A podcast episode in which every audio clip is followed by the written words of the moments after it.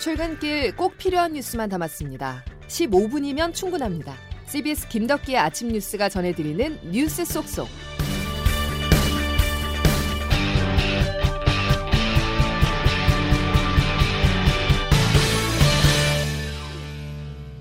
여러분 안녕하십니까? 10월 25일 김덕기 아침 뉴스입니다. 윗선에 대해서 폭로를 이어가고 있는 유동규 전 성남도시개발공사 본부장의 말이 거침없습니다. 제가 좀 뭐 배신감일 수도 있는데 제가 착각했다라는 생각이 많이 들었습니다. 이 사건 터지고 난 다음에 원래 이제 좀 어려울 때 진면목을 본다고 하잖아요. 배신감, 착각이라는 단어를 쓰면서 최근 태도를 바꾼 배경에 대해서 입을 열었는데요. 추가 폭로도 예고했습니다. 그리고 대장동 사건 재판에서 여러 차례 민주당 이재명 대표의 이름을 언급하며 책임을 돌렸습니다. 첫 소식 양승진 기자입니다. 유동규 전 성남도시개발공사 기획본부장은 서울중앙지법에서 열린 대장동 특혜 개발 사건 재판에 참석해 쉬는 시간에 기자들과 만나 1년을 참아왔다며 사람이 제일 무섭다는 걸 깨달았다고 말했습니다. 이재명 민주당 대표의 최측근인 정진상 민주당 대표실 정무조정실장과 김용 민주연구원 부원장에 대해 거침없는 발언을 이어가고 있는 유 전 본부장이 향후 추가 폭로를 예고한 것으로 풀이됩니다. 유 전 본부장은 이들에 대해 진짜 형들이라고 생각했고 자신을 삼국지의 장비에 비유하며 의리하면 장비 아니겠나 생각했는데 그럴 아무런 이유가 없었다며 섭섭함을 나타냈습니다. 뭐 배신감일 수도 있는데 어, 여기는 참 뭐 비정하달까 그런 세상이구나라는 걸 좀 알게 됐고 지난해 검찰 수사 과정에서 김용 부원장이나 정진상 실장 등을 보호하기 위해 입을 닫았지만 더는 그럴 필요성을 느끼지 못한다는 취지입니다. 유 전 본부장은 최근 검찰 수사에서 김 부원장의 요구로 지난해 민주당 대선 경선 준비 과정에서 남욱 변호사에게 8억 4천여만 원을 받아 전달했다고 진술했습니다. 그는 법정에서도 기존 변론 태도를 바꿔 대장동 개발 사업의 결재권자는 당시 성남시장이었던 이재명 대표였다는 점을 강조하며 책임을 돌렸습니다.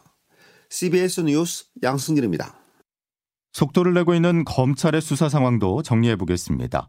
이른바 대장동 팀이 전달했다는 현금 8억 원의 사용처 추적에 집중하고 있는 검찰은 확보한 진술과 물증을 통해서 어느 정도 김용 부원장 혐의를 입증했다고 판단하고 그 다음을 준비하고 있습니다. 이재명 대표의 관여 여부입니다. 이어서 홍영선 기자입니다. 검찰은 구속된 김용 민주연구원 부원장을 이틀 연속 구치소에서 불러 수수한 현금 8억 원을 어디에 썼는지 사용처 규명에 주력했습니다. 김 부원장은 민간 사업자인 남욱 변호사가 마련한 돈을 유동규 전 본부장을 통해 4차례에 걸쳐 8억 4,700만 원을 불법 수수한 혐의를 받습니다. 검찰은 돈을 만든 남 변호사와 돈 전달에 관여한 정민용 변호사, 유동규 전 본부장의 일치된 진술을 확보했습니다.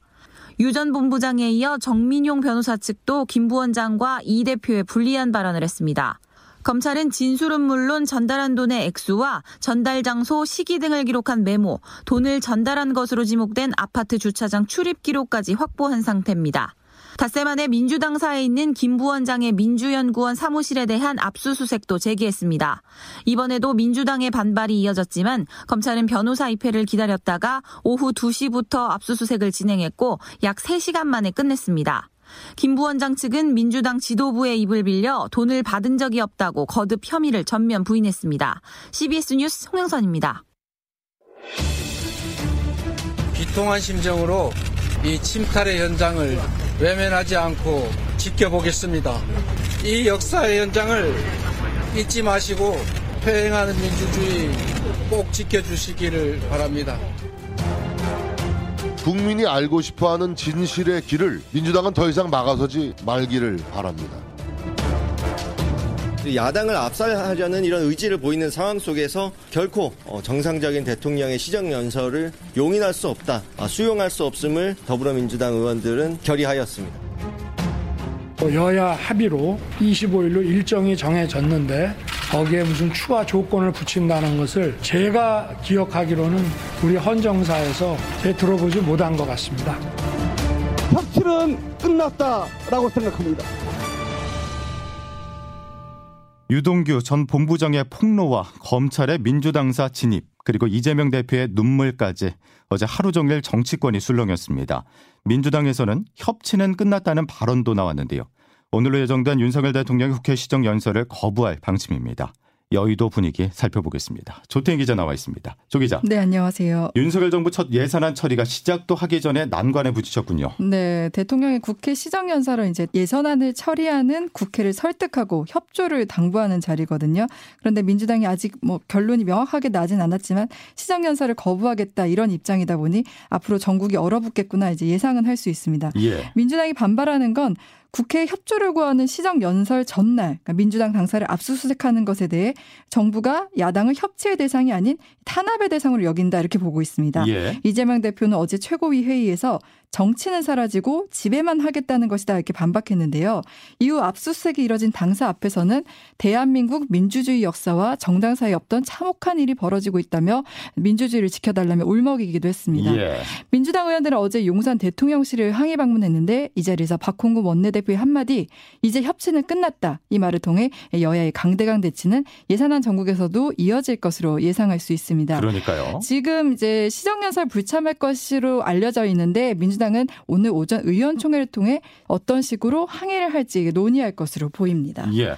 윤 대통령도 참 단호한 입장이잖아요. 네, 윤석열 대통령 입장에서도 이제 임기 첫해 시정연설을 포기하는 게 쉽지는 않습니다. 지난 5월 시정연설을 한 번 하긴 했지만 그땐 추경안 때문이었고 이번 연설은 윤석열 정부의 국정 기조와 철학을 담은 첫 번째 예산안을 설명하는 자리이기 때문에 의미와 무게감이 다른데요. 예. 민주당에서 지금 대장동 특검과 대국민 사과를 윤 대통령 시정연설을 조건으로 제시했는데 예. 네, 윤 대통령이 사실상 이제 거부 의사를 밝힌 거고요. 정면 돌파를 하겠다는 뜻입니다. 이 정면 돌파를 하겠다는 배경에는 기본적으로 검찰 수사를 신뢰하는 데다 또 예상 전국은 정부 여당이 주도적으로 끌고 갈 수도 있다 이런 판단이 깔린 것으로 보입니다. 예. 이런 강대강 대치 해법은 없는 겁니까? 현재로서는 지금 출구가 보이지 않습니다. 여야 모두 이제 한치도 물러설 수 없다는 입장인데요. 여야의 대치가 장기간 이어질 것으로 예상되면서 예산안 심사가 제대로 이어질지도 의문입니다. 윤석열 정부 예산안은 긴축 재정을 통한 재정 건전성 확보, 그에 따른 사회적 약자와 취약계층 지원 확대라는 큰 틀에서 이제 짜여져 있는데요. 예, 예. 앞서 국감에서도 막말만 안고 민생 없다 지적이 쏟아졌는데 지금 고물가, 고금리, 고환율 힘들잖아요. 예산안 처리마저 정쟁만 하다 실기하면 그 피해는 국민이 입을 수밖에 없습니다. 예, 여기까지 됐죠. 조태임 기자였습니다. 레고랜드발 유동성 위기에 대해서 김진태 강원도지사가 유감의 뜻을 밝혔습니다. 내년 예산에 투입해 보증 채무를 모두 갚을 거란 점을 분명히 했는데요. 하지만 단순 사과로 끝날 것 같지가 않습니다. 초우량으로 분류되는 한국가스공사가 채권 발행에 나섰지만 투자자를 찾지 못했는데요. 채권 시장에는 여전히 믿음보다 불안감이 커 보입니다. 장규석 기자가 보도합니다.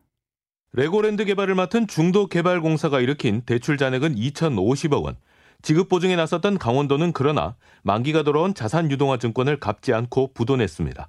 지자체가 보증한 A등급 채권마저 부도가 나자 금리 인상으로 가뜩이나 자금줄이 마른 회사채와 기업보험 시장은 얼어붙었습니다. 급기야 국내 최고 등급의 한전이 금리를 6% 가까이 제시하며 회사채를 발행했지만 목표량을 못 채웠고 내년 상반기까지 68조 원의 회사채 만기가 돌아오는 상황에 기업 줄부도 불안은 더욱 커졌습니다.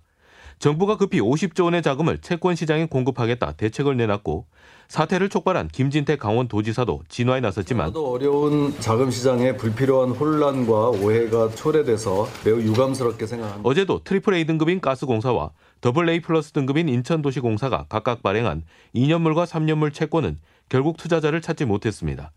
한 번 떨어진 신뢰를 회복하긴 쉽지 않을 전망. 게다가 채권 안정 자금 마련을 위해선 은행들이 은행채를 더 발행해야 하는데 안전한 은행채로 자금이 몰리면 기업들의 회사채 발행은 더 어려워집니다. 그렇다고 한국은행이 직접 채권을 매입하면 그만큼 시중에 돈이 풀려 금리 인상의 효과가 상쇄되고 물가가 다시 올라갈 수 있는 상황. 레고랜드발 돈맥 경화에 한국 경제는 지금 진퇴양난의 딜레마로 빠져들고 있습니다. CBS 뉴스 정규석입니다.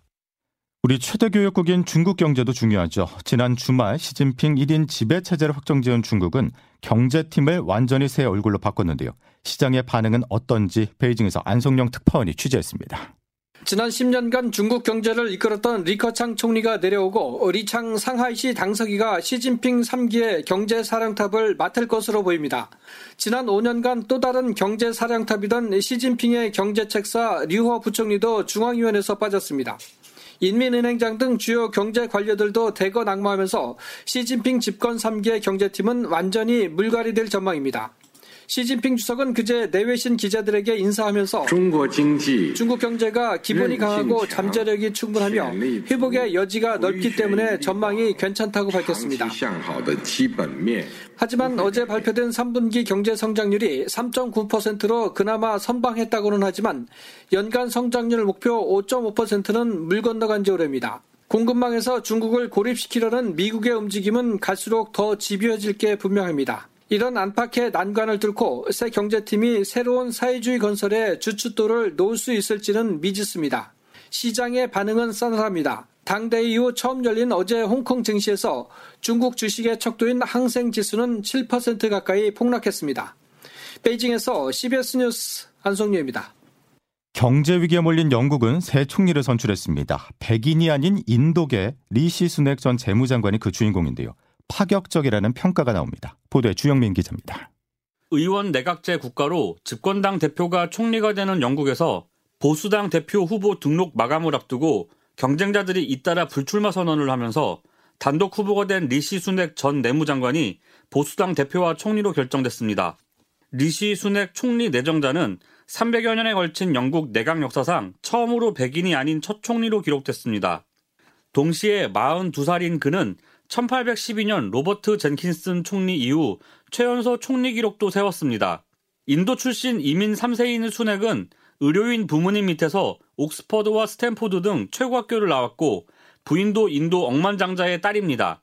2015년 하원 의원에 당선되며 정계에 진출한 그는 테레사 메이 내각에서 첫 정부 직책을 맡았고 2020년 2월엔 존슨 내각의 재무장관으로 발탁됐습니다.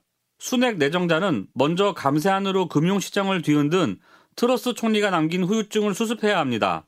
또 올해에만 당대표가 세 번 바뀌면서 인기가 폭락한 보수당을 재건해 2024년 총선을 승리로 이끌어야 하는 과제도 떠안았습니다. CBS 뉴스 주영민입니다. 프로야구 플레이오프 1차전은 집중력이 승패를 갈랐습니다. 지금까지 1차전 승리팀이 한국 시리즈에 진출할 확률은 80%였습니다. 임종료 기자입니다. 정규리그를 2위로 맞춰 열 이틀을 쉬었던 LG와 준 플레이오프에서 4위 KT와 5차전 접전으로 체력이 떨어진 키움. 그 차이는 플레이오프 1차전에서 그대로 드러났습니다.